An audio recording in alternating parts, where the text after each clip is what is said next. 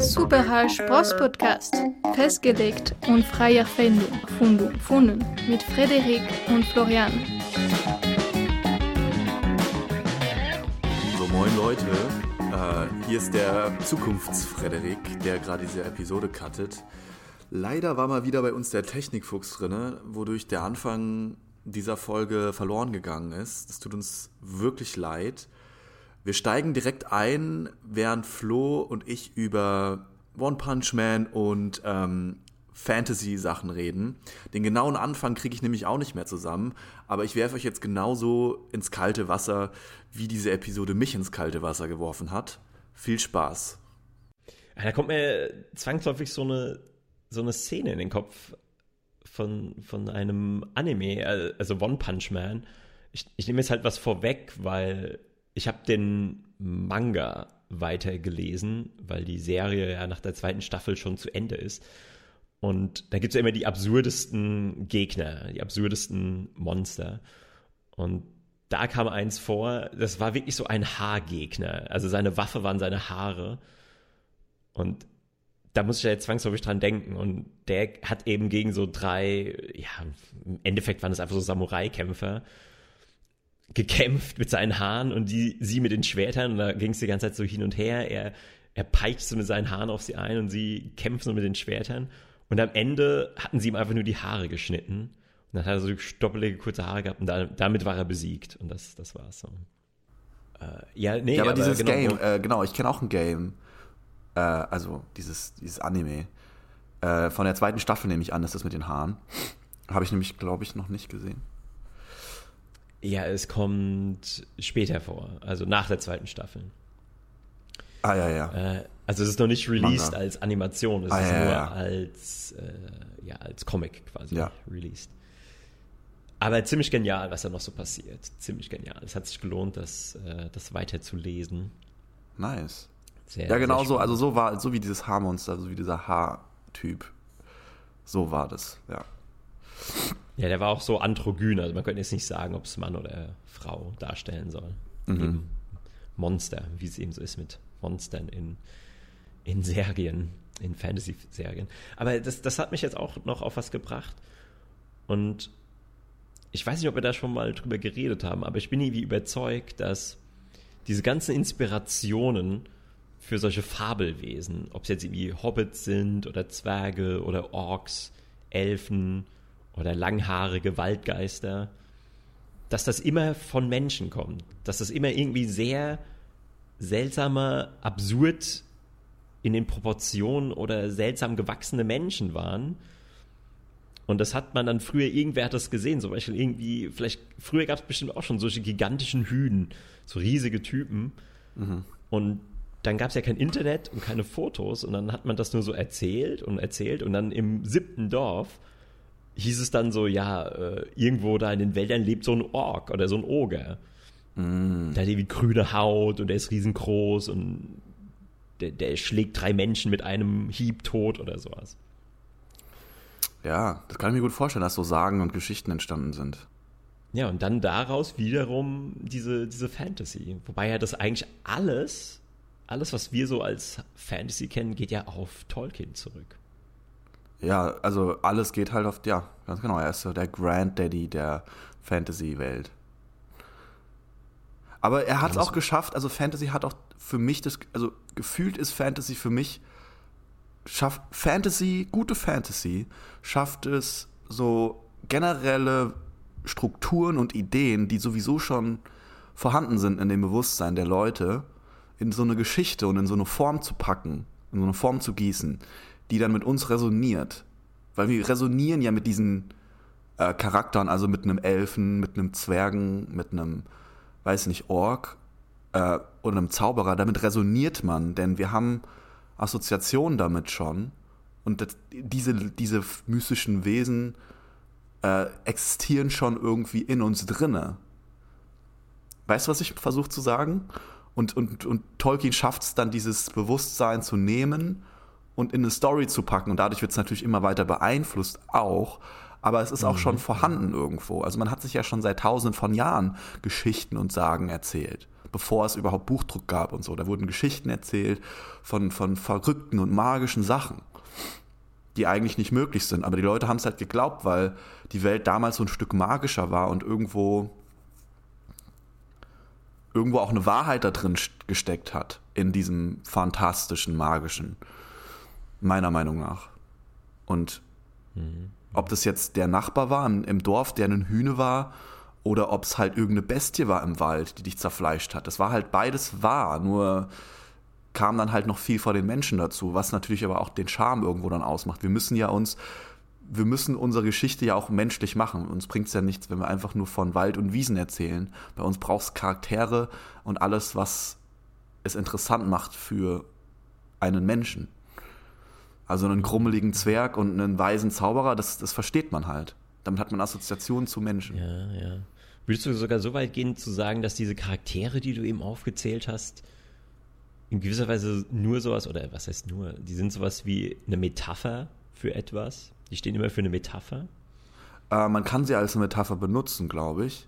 Und ich glaube, jeder Mensch hat eine andere Wirkung damit. Aber ja, durchaus. Also ja, so mit den Assoziationen. Ich kann dir ja noch mal eine Geschichte erzählen, die dir vielleicht Freude bereitet. Die ist letztes Wochenende passiert. Okay. Ich habe ja letztes Wochenende einen Workshop organisiert. Also ich habe den Workshop nicht geleitet, da gab es einen Dozenten, aber ich habe den organisiert. Und als wir da die Teilnehmer begrüßt haben, kam eine Teilnehmerin relativ am Anfang zu mir. Also ich würde schon sagen, dass das schon eher so Leute aus der spirituellen Szene tendenziell waren. Aber ich weiß nicht, ob das was mit ihrem Kommentar zu tun hat, aber das Erste, was sie sagt, als sie mich sieht, ist so, du erinnerst mich stark an einen Schauspieler. Und du kannst dir ja wahrscheinlich vorstellen, was als nächstes kam. So, und dann ich weiß ganz genau, was als nächstes kam. Du hast angefangen, Charaktere aus dem Pen and Paper hier vorzuspielen, um dich zu beweisen. Genau. Ich habe meine Stimme verstellt und bin auf einmal zu einem... Du hast deinen Clownskoffer aufgemacht, so diese Dinger aufgeblasen, die Nase angezogen und angefangen zu tanzen. Nee, was ist passiert? Ja, sie hat mich natürlich mit Frodo verglichen, aus Herr der Ringe. Und dann hatten wir darauf so ein Gespräch und ich fand es halt dann doch relativ, weil wir es ja mit... gerade so von diesen Fantasiewelten und von Assoziationen geredet haben. Und dann hat sie einfach erstmal so, war sie eigentlich ganz nett und hat gemeint so, ja, findest du das denn positiv, wenn man dich darauf anspricht? Oder nervt dich das oder so? Und dann habe ich halt gemeint so, ja, es kommt immer so auf die Situation an und wer das eben gerade macht. Und dann hat sie gemeint, ja, sie findet das ja sehr positiv, dass sie mich jetzt so sieht, weil wenn sie so an Frodo denkt und wenn sie mich so sieht, dann denkt sie so an verzauberte Wälder und so an die Mystik und ja, eben die andere Welt, so diese spirituelle, magische Welt. So. Und da dachte ich so, ja, okay, das finde ich sehr positiv, dass ich dieses Gefühl bei ihr wecke. Vor allem vor so einem Workshop war das, glaube ich, ein ganz guter Einstieg. Und ja, das finde ich hat ganz gut gepasst, so auch zu unserem Projekt. So. Also ich habe das Gefühl, ich bin genau der Richtige, der so eine Fantasiewelt oder magische Welt zum Leben erweckt. Bist du tatsächlich, Florian? Aber soll ich dir was erzählen? Okay. Was? Du bist nicht mehr länger der Einzige, der Fantasiewelten erstellt. Nur mal so viel. Das bedeutet, hast du etwas vorbereitet? Es war nur ein Foreshadowing. Nee, ich hatte tatsächlich, also es wäre halt mega cool, wenn ich das einfach jetzt droppen würde, aber ich bin halt jetzt nicht mega cool. Ich habe mir tatsächlich Gedanken gemacht darüber und ein paar Sachen aufgeschrieben und sogar Werte und Sachen mir überlegt, wie wir denn deinen Charakter einführen in die Welt, in der wir uns befinden. Und wie wir es schaffen, dass unsere beiden Charaktere aus unserem Pen-and-Paper-Abenteuer dann natürlich irgendwann auch sich treffen und dann gemeinsam den Weg bestreiten. Mhm. Und da dachte ich mir, es wäre doch cool, wenn wir für dich auch so ein Intro machen. Vielleicht nicht ganz so lang, vielleicht nur so 2, 3 Folgen oder so, aber so, dass man dich so up-to-date bekommt und so deinen Charakter einführt und so du das Tutorial sozusagen durchmachst. Oh. Aber das klingt gerade so wie Geburtstag und Weihnachten zusammen. Also das, sensationell. Also ich habe mir, aber wolltest du dann quasi so die, wie soll ich sagen, so die ersten Erlebnisse meines Charakters dir überlegen oder auch für meinen Charakter habe ich mir tatsächlich auch schon viele Gedanken gemacht. Also was das für eine Charakterklasse ist und so weiter. Also du bist natürlich komplett freigestellt, was es für eine Charakterklasse zu nehmen, auszusuchen und deinen Charakter so zu bauen, wie du ihn bauen willst. Aber ich habe mir halt Vorstellungen gemacht zu dem, wie du in die Welt kommst und was dir da begegnet und welche Hürden dir vorgeworfen werden und aber auch und wie du dich dann behaupten musst, um überhaupt erstmal und was du durchgehen musst, um dann reif zu sein, damit unsere beiden Charaktere sich treffen können und auf einer Ebene sind, vielleicht auch auf einer Level-Ebene, also von der Stärke her ungefähr, dass wir dann gemeinsam weitermachen können. Cool. Und da hatte ich nämlich auch nochmal, das war jetzt sehr zufällig, dass wir jetzt über Game Design und Welten geredet haben. Aber da würde ich auch nochmal dich fragen, weil du hast ja im Endeffekt dir eine Welt ausgedacht wie Tolkien oder du hast eine Welt angenommen, ein Regelwerk genommen, wo es halt verschiedene Sachen gibt. Und ich habe das Ding so in so eine bestimmte Richtung gebracht schon. Und jetzt ist meine Frage, inwieweit darf ich das überhaupt, deine Welt erweitern um Elemente? Weil was ist, wenn, also weißt du, wie ich meine? Oder ist das so eine so eine ganz katholisch-religiöse, sag ich mal, Fantasy-Einstellung, dass es da nur einen Zauberer, einen Zwerg und einen Ork gibt und eine Spinne und nichts anderes? Oder gibt es da auch andere Elemente, die vielleicht so ein Hauch vielleicht sogar moderner sind oder vielleicht sogar ein bisschen was mit Technik zu tun haben. Also gibt es das dann in dieser Welt oder ist es dann komplett ausgeklammert, ist meine Frage. Ich kann dir sagen, also ich habe ja das Regelwerk sehr ausführlich studiert. Auswendig gelernt? Ja, das noch nicht. Also ich habe ja jetzt auch das alles aus Papier. Da gibt es auch noch einen kleinen Beitrag dazu, wo ich das vorstelle. Aber ich glaube, bevor wir die Hörer verlieren, also wir reden jetzt gerade wirklich von Pen und Papern, von unserem Pen und Paper Projekt, vielleicht um das nochmal zu erwähnen. Und das ist eben ja so ein Rollenspiel, was man quasi auf dem Tisch, auf dem Tabletop spielt und ja die Abenteuer sich eben selbst ausdenkt, mehr oder weniger. Es ist halt wenig geskriptet. Obwohl man natürlich auch fertige Abenteuer nehmen kann, dann ist es geskriptet. Aber der Reiz ist natürlich aus der Fantasie heraus was zu erleben. Aber gut, jetzt zurück zu der Welt. Also diese Welt Dungeon Slayers, von Dungeon Slayers ist sehr versatile sozusagen. Also du kannst da wirklich in fast jede Richtung gehen. Und die haben nämlich so ein Unterregelwerk auch für Schusswaffen. Das heißt, theoretisch könnte man auch mehr in die Technologie gehen. Okay, das ist alles, was ich wissen musste. Das ist alles, was ich wissen musste. Sehr gut. Okay. Perfekt. Ja, und dann wollte ich dich auch fragen, wenn du jetzt dir einen Charakter bauen würdest, einen Anfangscharakter, obviously, der nicht so stark ist, aber der halt schon so eine gewisse Ausrichtung hat. Was wäre das denn? Auf was hättest du am meisten Bock? Weil ich kann ja mal sagen, was meine Vorstellung war, was du nehmen würdest.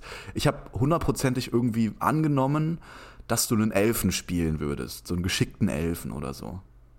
Vielleicht noch so ein paar Tricks, so mit so einem Hauch von Magie vielleicht, keine Ahnung. Aber so einen sehr geschickten, schnellen Elfen. So. Und alleine, weil es aus komedischen Gründen dann funktionieren würde mit dem Zwerg zusammen und wenn wir uns dann treffen würden, aber auch so von dem Typ her, was du für ein Typ Spieler oder Mensch bist, hätte ich das mir jetzt vorgestellt. Ja, also tatsächlich hatte ich überlegt, ob ich einen Charakter mache, der eher so mir entspricht als Mensch oder ob ich versuche, irgendwas zu spielen, was jetzt in eine ganz andere Richtung geht. Und da habe ich viel hin und her überlegt. Ich hatte auch überlegt, einen Halbelfen zu machen, weil ich das irgendwie auch interessant fände. So als Origin-Story. Halb elf, halb Wurm Mensch oder was? Einfach, okay. Halb Elf, halb Mensch quasi. Aber das ist dann vielleicht mit dem Regelwerk schwierig, weil ja jedes Volk auch so spezielle Boni bekommt und dann. Ach, das kriegen wir hin. Ich kenne mich mit Genetik ein bisschen aus, mit Vererbung, dann würfeln wir das einfach aus, was du da für Skills bekommst. Ob du es vom Papa oder von der Mama bekommst. Ja, und was ich halt interessant fände, aber ich weiß halt nicht, ob das praktisch ist für die Abenteuer, die wir erleben. Ich fände es halt richtig cool, so einen Dieb zu spielen, der halt eigentlich fast gar nicht kämpfen kann, aber richtig gut ist so im Verstecken, Schleichen, Einbrechen, Schlösser knacken, Dinge stehlen. Backstabben. So Backstabben, Betäuben, Vergiften. So, auch so, vielleicht so Dieb-Assassine-mäßig. Das finde ich halt richtig cool zu spielen. Aber das ist halt, wenn man dann so klassisch spielt, so okay, ihr kämpft jetzt gegen einen Drachen oder so, dann bringt das halt eigentlich gar nichts. Also ja. Das ist halt dann wirklich nur, wenn man, da müssen wir halt die Abenteuer so auslegen, dass da eben auch Aufgaben sind für diesen Charakter. Deswegen, fände ich das cool, aber wahrscheinlich ist es sinnvoller, einfach einen klassischen, dann so Fernkämpfer einfach zu spielen, mit quasi Bogen. Einen Stealth Archer. Der Stealth Archer, ja. Obwohl man überlegen müsste, ob man, ja, vielleicht, wenn das vielleicht so ein Gift-Experte ist, dann kann man vielleicht auch trotzdem viel Schaden machen, auch wenn der Charakter jetzt nicht so ein Kämpfercharakter ist. Naja, außer der Gegner hat ganz viele Giftgegentränke dabei. Ich spüre hier so ein bisschen Salt auf mich hinterher.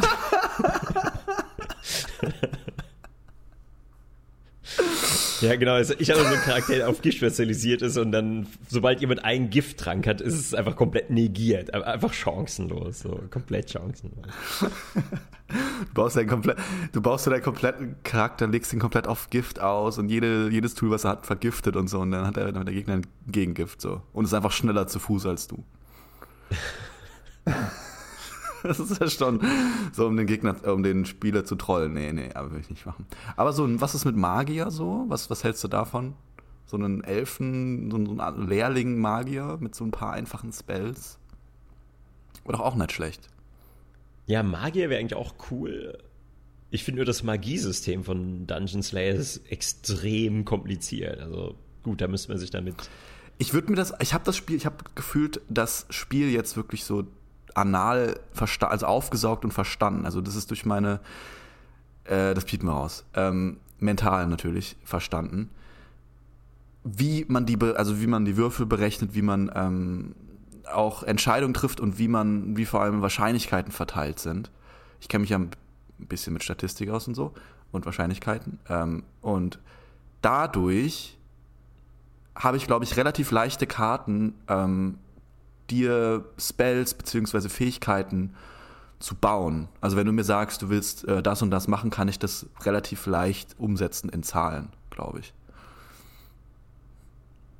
Echt? Okay. Ja, okay. Weil es ja super simpel ist. Du hast halt die 20er-Würfel und kannst daran sich orientieren, okay, wie stark ist der Gegner, wie kann der das? Und dann auch jetzt mit dem Charakter, denn ich habe mir so 1, 2 Charaktere überlegt, die haben auch ganz verrückte Effekte und Sachen, die machen. Cool. Ja, gerade mit den Zaubern, ich müsste da einlesen, weil es gibt ja irgendwie da bestimmt hunderte von Zaubern und ich verstehe noch nicht so ganz, wie man dann Zauber lernt und wie man dann, also die auszusuchen quasi, so zu überlegen, okay, welche passen zu meinem Charakter, das finde ich halt richtig kompliziert, aber gut, wenn man da erstmal drin ist, sollte es eigentlich nicht mehr so schwierig sein. Dann, ja. Es wäre halt irgendwie cool, eigentlich wäre es cool, so einen Charakter zu haben, der wirklich so ein Elfmagier, der dann auch so magische Pfeile hat, dass ich quasi nicht unbedingt immer auch Pfeile kaufen muss, sondern einfach so einen Bogen, der quasi einfach so wie so Blitze schießt oder halt so magische Pfeile schießt. Ja, du kannst dir einfach einen Bogen beschwören, zum Beispiel. Der ist dann einfach nur zeitgebunden und den hast du dann und ist aus Energie zum Beispiel. Du kannst Energie schießen oder Energiepfeile oder Blitzpfeile oder Magiepfeile. Aber der bleibt halt dann nicht für immer zum Beispiel. Musst du dann halt erneuern, immer wieder. Zum Beispiel würde ich jetzt vorschlagen, alle paar Runden. Mhm, Ich habe ja mal, hast du Skyrim mal gespielt irgendwann? Nein. Nein, wow. Das ist eine Schmach quasi auf meinem Nerd- und Gamer, wie soll ich sagen, in meiner Gamer-Vergangenheit, ja. Ja. Das ist mir nämlich nur gerade eingefallen, mein erster und eigentlich einziger Skyrim-Charakter, den ich eigentlich gemacht hatte, als Skyrim rauskam, vor fucking schon mittlerweile 10 Jahren. Es kam ja 2011 raus, am 11.11.2011, weiß ich noch. Habe ich mir einen Charakter gebaut, der mich jetzt auch so an das erinnert so ein bisschen, aber so, ich habe, das war der most fun Charakter, glaube ich, den man mit dem Vanilla-Game spielen konnte. Und zwar habe ich so einen Stealthy-Dude gezockt, der so Illusionsmagie beherrscht hat und Beschwörungsmagie. Mit der Beschwörungsmagie hast du dir Pfeil und Bogen beschworen, so aus Energie und der mega gut war. Und mit Illusion konntest du so Sachen machen wie leise zaubern, du konntest dich unsichtbar machen, du konntest Gegner verwirren, Gegner zum Beispiel wütend machen, dass die alles angreifen und du versteckst dich einfach währenddessen oder backstabbst sie dann und so den letzten. Also das war wirklich mit und das war mit der coolste Charakter, den ich gebaut habe und oder was heißt gebaut habe, den ich da gespielt habe halt und das so zu übertragen in so ein Pen and Paper. Ich glaube, das wäre auch ziemlich stark, wenn man sich so Fähigkeiten aussucht, die sich so von der Taktik her ergänzen. Ja, klingt echt richtig cool. Ich könnte mir auch vorstellen, dass der vielleicht irgendwas beschwört. Also wenn jetzt ein Charakter jetzt nicht so ein starker Kämpfer ist, könnte der ja zum Beispiel irgendwas beschwören, wo dann quasi die Bestie dann drauf losgeht, dass sie quasi nicht den selbst angreift, den Charakter. Aber ich hatte gerade noch so eine Idee, wenn es jetzt um Skyrim geht und generell so Videospiele. Stell dir mal vor, irgendwann diese ganzen Gamer, die sind ja auch eigentlich alles so schlaue Menschen, so die kommen irgendwann alle, gut, die sind meistens nicht so Alpha, dass die sich so durchboxen, aber sagen wir mal, die kommen jetzt nach und nach in so Führungspositionen, in Firmen und in die Regierung und so weiter und irgendwann ist das so, wenn du so ein Klassiker, sowas wie Minecraft oder Skyrim nicht gespielt hast, so wie wenn du irgendwie deinen Matheabschluss nicht gemacht hast oder als hättest du Mathe Faust nicht gelesen hast. Oder Faust nicht gelesen hast, genau. Und dann musst du das einfach nachholen. Dann kommt es irgendwann raus, dann im Bewerbungsgespräch oder so. Und dann, was, Sie haben Skyrim nicht gespielt? Das müssen Sie sofort nachholen, sonst können Sie hier nicht anfangen. Das ist mal so eine Messlatte, die ich mal gut finde.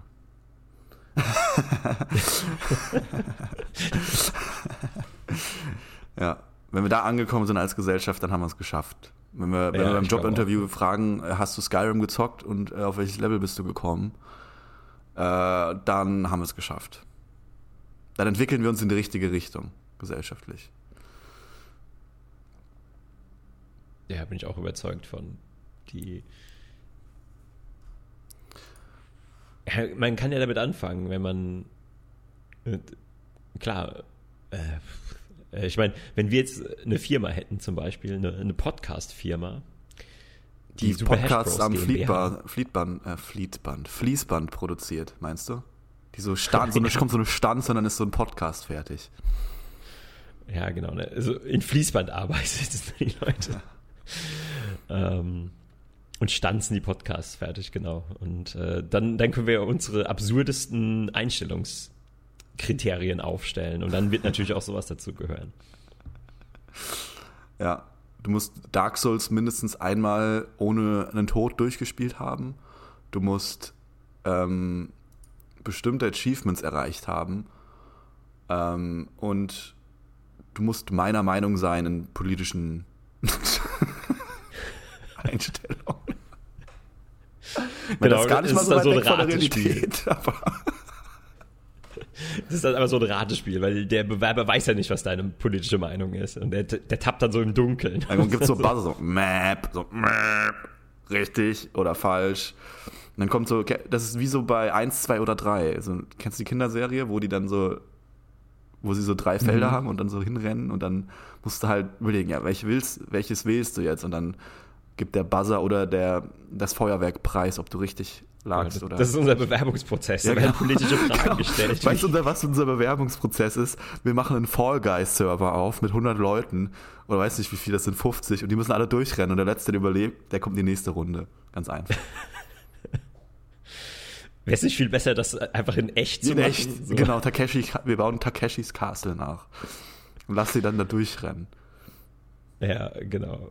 Das ist einfach das Einstellungskriterium. Nur, dass er eben zwischendurch dann immer noch mal so... also es ist nicht nur Geschick und quasi Agilität, sondern... Der muss auch so einen Rottweiler einfach so den Hals umdrehen, so mittendrin einfach. In so einem Käfig. Ach, so weit wollte ich gar nicht gehen. Ich wollte eigentlich dahin gehen, dass zwischendrin sind so Räume und da musst du dann noch Fragen beantworten. Wie zum Beispiel so politische Fragen. Ich wollte gerade sagen, wir brauchen halt einen, wenn wir unsere Podcast-Firma machen oder eine Podcast-Party, dann brauchen wir halt auch so Leute, die in verschiedenen Bereichen gut sind. Also beim Podcasten bietet es sich immer an, so jemanden zu haben, der gut, so mit den, wo die Fäuste gut sprechen können, sage ich mal. Der vielleicht verbal nicht so, weil ich sag mal so, wir sind ja eher so die Labertaschen, die Labertrantanten, die Trätschtanten. Und dann brauchen wir halt jemanden, der so das genaue Gegenteil ist, der so einfach seine Fäuste sprechen lassen kann, wenn es sein muss. So einen, der so einen Rottweiler einfach so an den Hals packen kann und einfach so gegen die Wand drücken kann und sagen kann so ruhig, mein Sohn. Und dann bleibt er auch ruhig. Ruhig, Junge, ruhig, Junge. So einen brauchen wir. Und dann brauchen wir einen, der noch viel krasser im Gaming Ahnung hat als wir. Wir brauchen wie so die Avengers, aber halt im Podcasting. Ja. So genau. Einer, der sich so mega... Du hast den Hulk beschrieben. Wir haben den Hulk, wir haben den Typen, der sich so mega gut mit allem Nerdwissen und Anime-Scheiß auskennt, womit wir uns nicht auskennen. Wir brauchen einen, der so mega gut im E-Sport ist, so im Strategy-Games. Dann brauchen wir einen, der, weiß ich nicht, gut aussieht. Okay.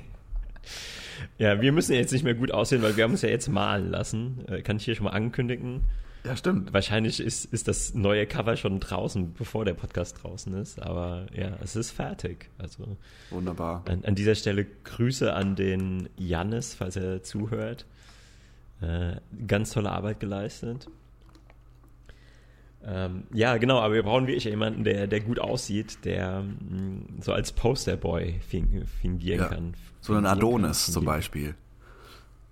Oder sogar so ein weiblicher als Aushängeschild, so wie so ein... Ja, dann habe ich eigentlich auch gedacht, so, also wir brauchen definitiv weibliche Unterstützung hier im Podcast. Aber Flo, haben wir nicht schon weibliche Unterstützung? Ach ja, diese geheime weibliche Unterstützung, von der wir eigentlich abgesprochen haben, sie nicht zu erwähnen, aber gut. Hier ein kleiner Hint. Ja, ein kleiner Hint. Ja, ihr habt einen direkten Einblick hier hinter die Kulissen. Ihr seid hier direkt an der Quelle dran. Ja, das ist dem heute sowieso so eine Backstage-Folge. Also wir haben heute einfach mal die Bühne umgedreht. Also anstatt, dass wir nach vorne spielen, haben wir einfach mal die Bühne umgedreht. Und ihr schaut jetzt quasi von hinten in den Green Room rein. Deswegen haben wir jetzt auch hier so aus dem Nähkästchen geplaudert mit unserem Pen-and-Paper-Podcast und unseren Vorstellungen. Kennst du eigentlich Conan O'Brien, Florian? Ja gut, wie kann man den nicht kennen? Sehr gut. Ist ja eine Legende. Also das ist schon mal die Mindestvoraussetzung, dass wir den Podcast zusammen weitermachen können. So. Aber Conan O'Brien hat ja auch einen Podcast.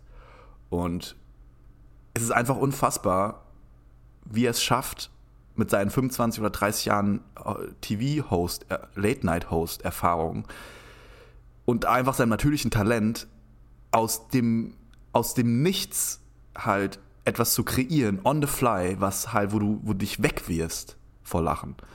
Also der Typ ist einfach in einer anderen Dimension. Wenn der abgeht, Es gibt keinen, der im Impro-Bereich dem einen das Wasser reichen kann. Also es gibt einfach keinen. Aber macht er ihn alleine? Ich muss zugeben, ich kenne seinen Podcast nicht. Nee, er macht das so, er hat immer einen Sidekick. Und also das ist ja der Joke auch bei Conan. Also für alle Leute, die es nicht kennen, wir reden über Conan O'Brien, den amerikanischen Late-Night-Host, beziehungsweise jetzt YouTube- und Podcast-Star unter anderem auch. Der sitzt in seinem Studio. So ein großer, storchenhafter Typ mit roten Haaren. Genau. Und Icon, also das ist eine Legende. Conan O'Brien ist die Legende, ja. Und Harald Schmidt hatten wir mal drüber geredet, seine komplette Sendung von diesem Typen damals 1:1 kopiert. Haben wir, glaube ich, mal drüber geredet. Aber nur das so am Rande. Und Conan O'Brien, wenn der seinen Podcast macht, der hat immer zwei Leute. Seinen Producer, der ist mit zugeschaltet, und Sona Mofsessian, das ist seine Assistentin seit 20 Jahren. Und die beiden haben so eine krasse, geile, lustige, persönliche Dynamik zwischeneinander, also untereinander, die sich so perfekt ergänzen. Und Sona schafft es halt immer, die besten Layups zu geben für Conan. Und Conan rasiert einfach damit jedes Mal und bringt halt den kleinsten Ausweich, den kleinsten Wackler in dem, was du sagst. Daraus macht er dir eine Story mit Luftschloss und 1000 Bänden und macht so lustig, dass du dich wegwirfst. Ja, von daher Conan O'Brien, Meister, der absolute Großmeister des Podcasting. Bevor er überhaupt angefangen hat zu podcasten, war er schon der Meister im Podcasten.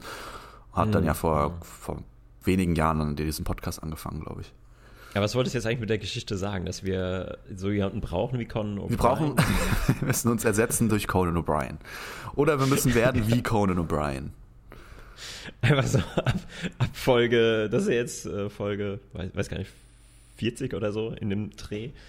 Nee, 35 wahrscheinlich, dann so ab Folge 50 so, Super Hash Bros, jetzt mit Conan O'Brien. Stell dir mal vor, es würde wirklich so anfangen, unser Podcast. Und es wäre wirklich der echte Conan O'Brien. Ja. Das wäre, ich glaube, das wäre es mir wert, wenn danach mein Leben nur noch scheiße läuft, wäre es mir das wert gewesen. Ja, ich glaube auch. Der hat ja so, weil das ist so ein Erfolgsmoment, das ist so, wie wenn du zur Sonne fliegst. Du leuchtest auf, aber dann verbrennst du. An seinen roten Haaren, weil sie die Luft verbrennen. Das sind wie so Tentakel von so. Nee, Quallen. Eigentlich, weil er so weiß ist. Er ist ja so bleich. Deswegen. Aber es ist so geblendet. Strahlt er so. Ja, er blendet einen so, dass man verbrennt. Aber damit macht er ja selber auch Witze mit seiner hellen Haut. Ja, auf jeden Fall. Aber der kann halt auch. Der kann einfach alles. Ich meine, es gibt ja auch diese legendären Sketche von ihm, wo er dann so alltägliche Sachen macht, wie dass er eben für einen Chinesen Delivery ausfährt oder so Dinge. Oder dass er Taxi fährt. Ich meine, das ist so lustig. Das kann ich halt, da stotter ich, da fehlen mir die Worte. Also das. Und der Typ, wie schnell der halt auch ist, wie schnell ihm Sachen einfallen. In einer halben Sekunde hat er schon direkt, haut er einen raus und du fasst es einfach nicht. Und, aber ich finde es interessant, die Dynamik, die er hat mit seinem Assistant, Sona, oder seiner Assistenz. Und die necken sich die ganze Zeit eigentlich nur und gehen sich auf den Sack. Und Conan macht die ganze Zeit nur Jokes und Sona versucht ernst zu bleiben. Und dadurch entsteht halt das beste Comedy Gold. Und das hat er natürlich gerafft als Großmeister der Comedy.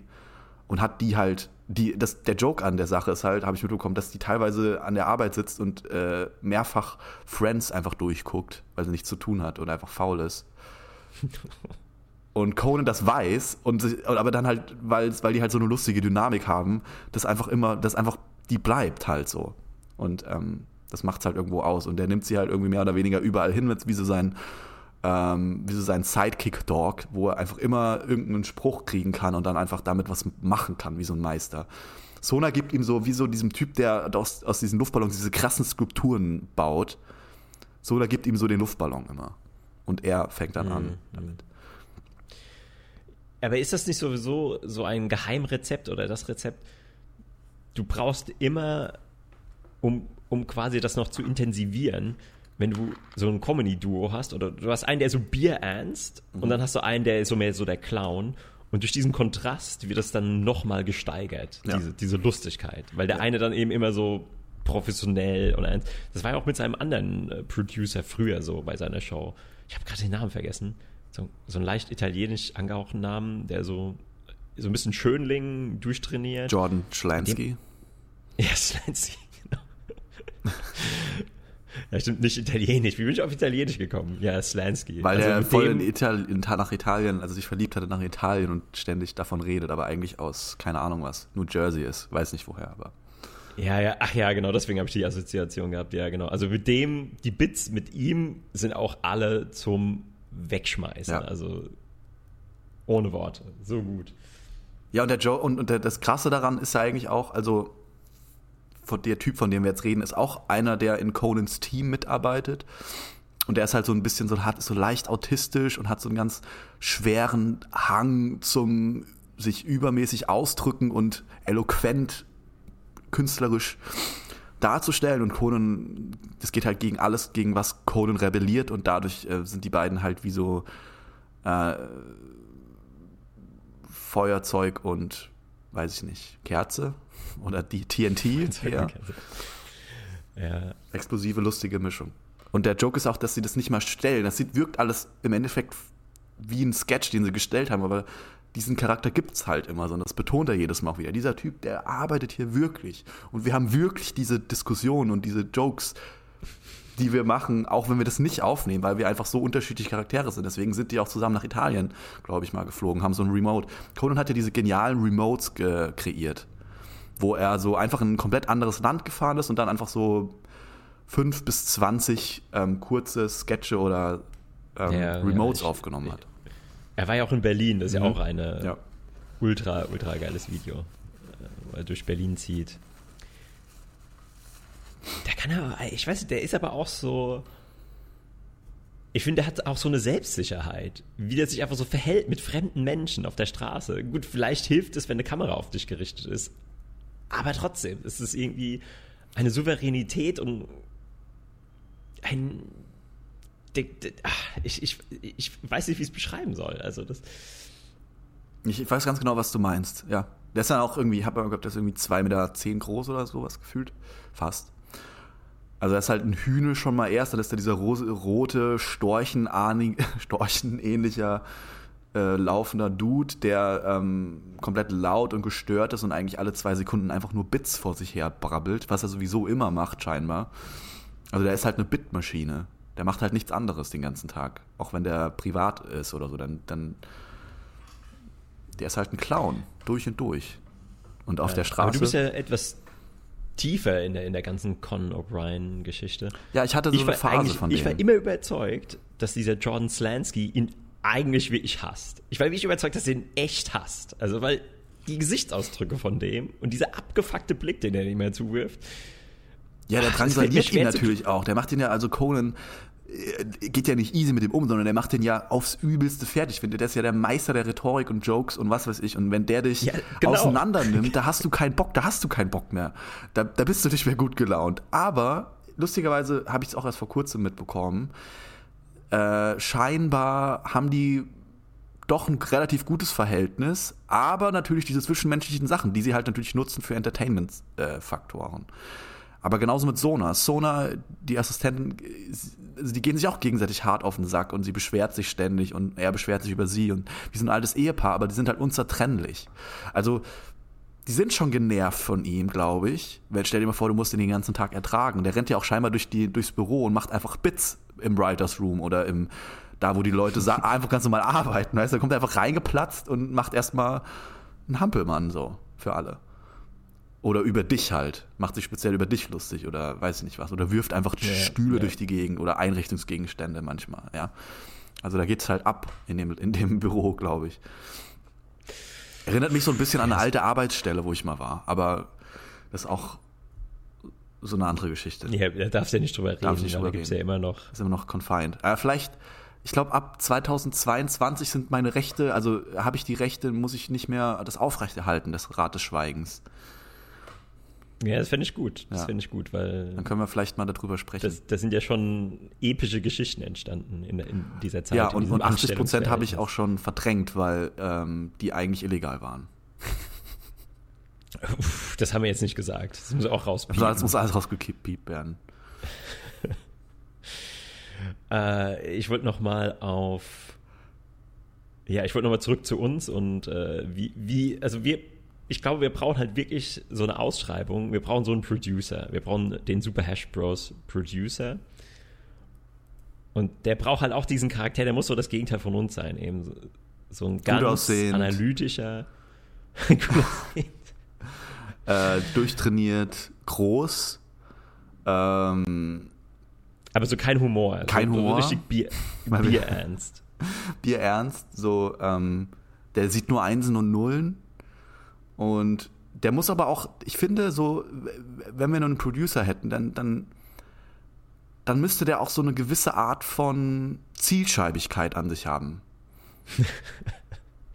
Ja, aber ich glaube, das ist... Jemand, wo du dein zerknülltes Papier, wo du deinen schlechten Joke draufgeschrieben hast, der nicht funktioniert, so dem, dass du dem den an den Kopf werfen kannst. So. Und der das aber auch nehmen kann.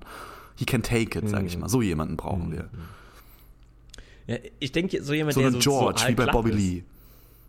So ein George, oh Gott. Für alle, die es nicht wissen, George ist der Producer von Bobby Lees Podcasts oder einem seiner Podcasts. Und er wird halt immer auf Übelste von Bobby Lee halt fertig gemacht. Der ist halt wie so ein Punching Bag. Ja, aber das ist ja mittlerweile schon fast so ein Hack-Premise, dass der Producer immer die Punching Bag ist. Aber es ist gut, was aber nicht funktioniert, bei Conan. Funktioniert eben. Nicht bei Conan. Conan hat einen komplett anderen Style. Conan ist komplett cool und sein Producer ist tatsächlich extrem nicht auf den Mund gefallen. Also ich würde sagen, sein Producer ist schneller und eloquenter und lustiger als... wahrscheinlich wir beide zusammen. Und er ist einfach nur der Producer, der ab und zu nur mal so einen Seitenkommentar reinwirft. Das finde ich halt auch so krass, dass Conan halt so ein Genie ist, dass er sich's leisten kann, Leute an seiner Seite zu haben, die so gut sind in der Sache, die er selber macht, dass sie einfach nur dafür da sind, einfach nur eine Punchline zu liefern, während Conan rambelt. Und die aber perfekt sitzt, so. Und dass er dann einfach weitermachen kann und daran anschließen kann. Das ist natürlich dann manchmal... hebt es Menschen auch hervor, weil sie einfach in so einer Position sind, in der es einfacher ist, dann sowas zu delivern. Weil ich denke, ich ziehe jetzt auch nochmal einen Vergleich zum anderen Podcast, eben nochmal zu Bad Friends mit Bobby Lee und Andrew Santino, diese Rudy zum Beispiel, die Rudy Jules. Ja. Die ist für mich absolut talentlos und die scheint eigentlich nur, oder die trägt nur was Positives bei, weil Bobby ihr so die Bühne bietet und sie so einbaut, dass es halt trotzdem unterhaltsam und lustig ist. Aber ich glaube, so von sich aus, wenn die nicht in dieser Position wäre und dieses Setup hätte, dann könnte die gar nichts. Okay, es ist jetzt ein bisschen fies, vielleicht könnte es schon ein bisschen was. Ja, er ist ja jetzt schon bei unzähligen Folgen dabei gewesen. Aber, hast du gemerkt, sie ist gleichzeitig der Star von voll vielen Folgen. Merkst du das? Also sie ist im Endeffekt wieder in den Mittelpunkt gedrückt. Ja, genau. Aber das ist ja auch gerade, weil sie so eine Person ist, die es nicht will. Und dann und das ist entsteht halt diese krasse Dynamik, so dieses Gefühl wiederum. Sie delivert dann eben dir das Gefühl, so dieses, jetzt bin ich da in den Mittelpunkt gestellt. Und aber das ist besser. Das macht halt auch einen Reiz aus. Aber Rudy ist besser als irgend so ein, für Bobby Lee zum Beispiel und Andrew. Die sind schon voll mit Comedy. Die sind voll mit Jokes und Labergeschichten. Und sie brauchen eine Rudy, die daneben sitzt und einfach nur leise ist und einfach nur reagiert. Weil die auch von sich aus wenig gibt, die einfach komplett wie so ein Nichts ist im Endeffekt von dem, was sie ausdrückt oder ganz wenig ist. Aber dadurch, dass Bobby Lee und Andrew so viel sind, ist das die perfekte Yin-and-Yang-Balance. Und dadurch haben die beiden Comics natürlich Spaß daran, ständig ihr Bälle zuzuwerfen, weil sie ganz genau wissen, sie wird sie die ganze Zeit droppen oder vielleicht ab und zu mal zurückwerfen können, aber das ist der Spaß dabei, wie so einem Toddler einen Ball zuzuwerfen. Und, guck mal, er hat's nicht gefangen, haha, und dann machst du Jokes drüber. Und genau das Gleiche ist mit Sona so. Sona und Conan O'Brien, das ist ein ähnliches, Sona ist 10-mal lustiger als Rudy, by the way, aber Sona hat es einfach geschafft, so wie so ein Stempel von Conan zu werden und gibt ihm die ganze Zeit Layups, gibt ihm die ganze Zeit Reaktionen und Sachen, mit denen Conan halt extrem gut arbeiten kann. Weil Sona ist halt sehr expressiv. Das ist der Stempel Kissen von Conan. Die Kissen? Die Tinte. Ja. Man drückt den Conan auf die Sona und dann stempelt er die Comedy raus. Meine Gehirnzellen sind noch am Schlafen, deswegen raff ich es gerade nicht. Aber ich glaube, ich verstehe es ein bisschen.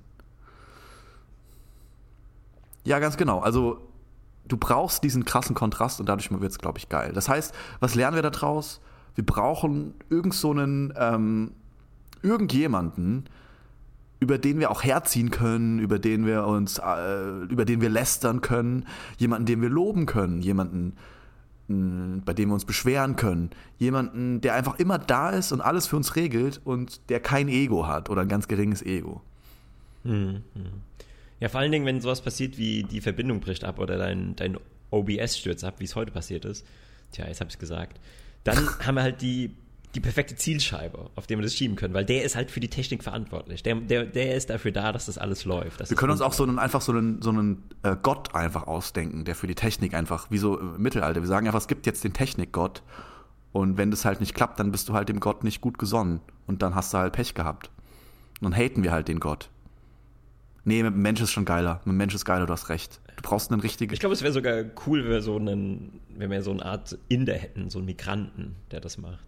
Aber so einen darf sympathischen... Darf noch sagen? Darf man das sagen? Ist das noch ein okayes Wort? Immigrant? Ja. Immigrant? Migrant? Ja, ich denke nicht, dass das verkehrt ist. Einfach nur eine Beschreibung. Ja, weil wir sind ja aus so einer Position... Wir haben ja White Supremacy. Und da darf man ja gar nichts sagen eigentlich. Eigentlich dürfen wir gar nicht den Mund aufmachen. Dürfen eigentlich gar keinen Podcast machen. Das ist eigentlich schon zu viel. Wir sind eigentlich schon zu privilegiert, wir dürfen eigentlich unser Privileg, dass wir überhaupt die Möglichkeit haben, einen Podcast zu machen, dürfen wir eigentlich gar nicht ausnutzen. Das ist schon zu unterdrückend anderen gegenüber. Ja. Habe ich das gerade verständlich ausgedrückt? Ich habe es verstanden. Was glaubst du eigentlich, wie die weiße, um nochmal eine ganz andere Schublade aufzumachen, was glaubst du, wie die weiße Ethnik, sage ich mal, sich entwickelt hat? Oder wie ist die entstanden? Oder warum sind wir überhaupt weiß geworden? Ich sag dir, warum wir weiß geworden sind. Leute, ich hab die Antwort auf meine eigene Frage. D? Wegen dem Vitamin D irgendwie? Ja, unter anderem. Also die Sonneneinstrahlung und Vitamin D und die ganzen Nährstoffe, die wir dadurch aufnehmen, werden halt besser durch weiße Haut absorbiert, wenn es ganz wenig Sonnenlicht gibt. Um dann genug zu absorbieren, brauchst du halt eine hellere Haut im Zweifel und dadurch überlebst du halt in kälteren, dunkleren Gebieten. Ja. Ja, aber dann frage ich mich, was passiert dann, warum, wenn jetzt zum Beispiel ein Afrikaner in Deutschland lebt, warum, also der stirbt ja dann nicht aus oder so. Also der sagt ja dann nicht, oh, die Sonne fehlt mir und dann verschrumpelt er oder so, sondern der lebt ja auch hier in Deutschland. Also warum hat sich denn überhaupt das Weiß entwickelt? Okay, ich habe das Gefühl, wir befinden uns auf so einem halb eingerissenen, eingefrorenen See, wo ich gerade mit so einem Schritt so... Macht es gerade so ein lautes Knacken und Knarzen. Und ich, ja. Ja und mein Bauchgefühl sagt mir, wenn ich noch einen Schritt mache, dann falle ich in den See. Viele haben ja auch Vitamin D-Mangel und sind eben dann deswegen nicht so leistungsfähig. Also vielleicht, das ist ja vielleicht nicht so, dass die dann aussterben, sondern die sind halt einfach nicht ganz so fit in unseren Breitengraden wie Menschen mit heller Haut. Aber das müsste man vielleicht einfach mal mit... Aber andererseits sind ja auch die meisten Afrikaner einfach von Grund auf athletischer und deswegen ist es vielleicht dann wieder ausgeglichen.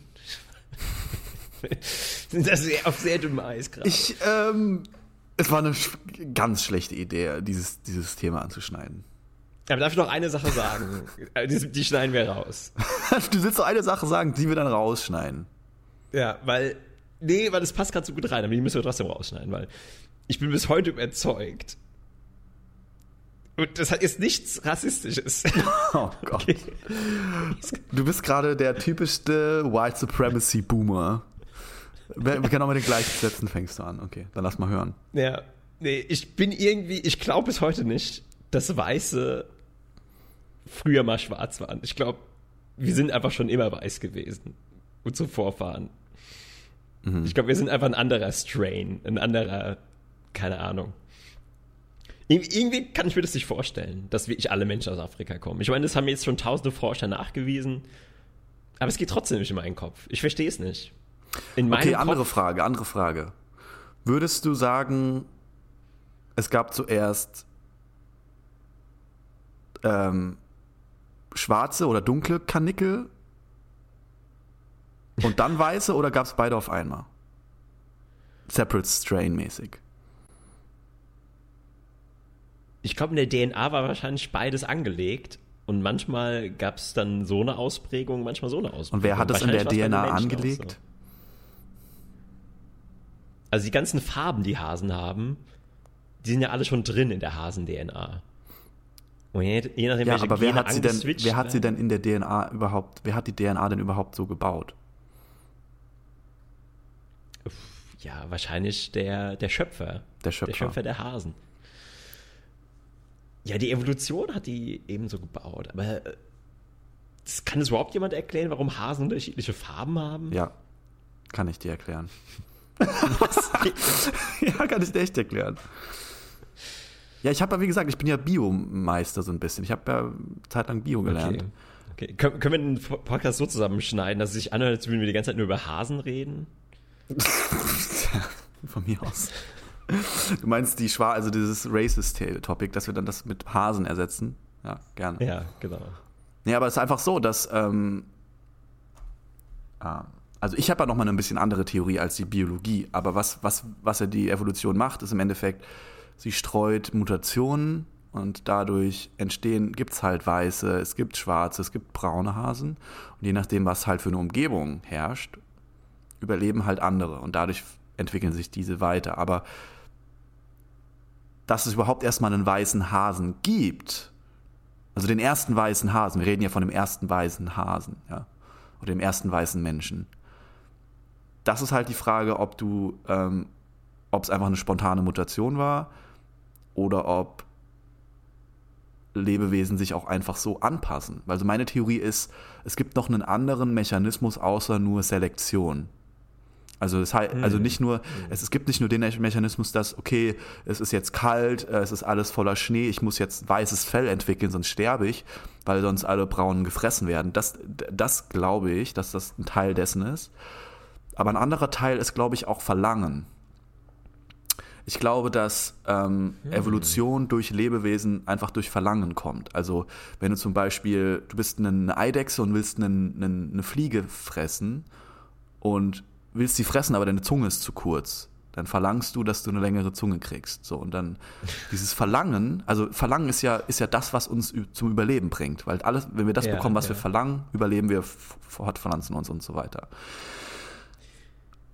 Aber das erinnert mich an eine Studie, die kriege ich jetzt nicht mehr so ganz zusammen, aber die bestätigt, glaube ich, deine Theorie, weil ich glaube, es gab mal so Versuche und da ging es auch darum, ich glaube, Füchse zu domestizieren, irgendwas in der Richtung.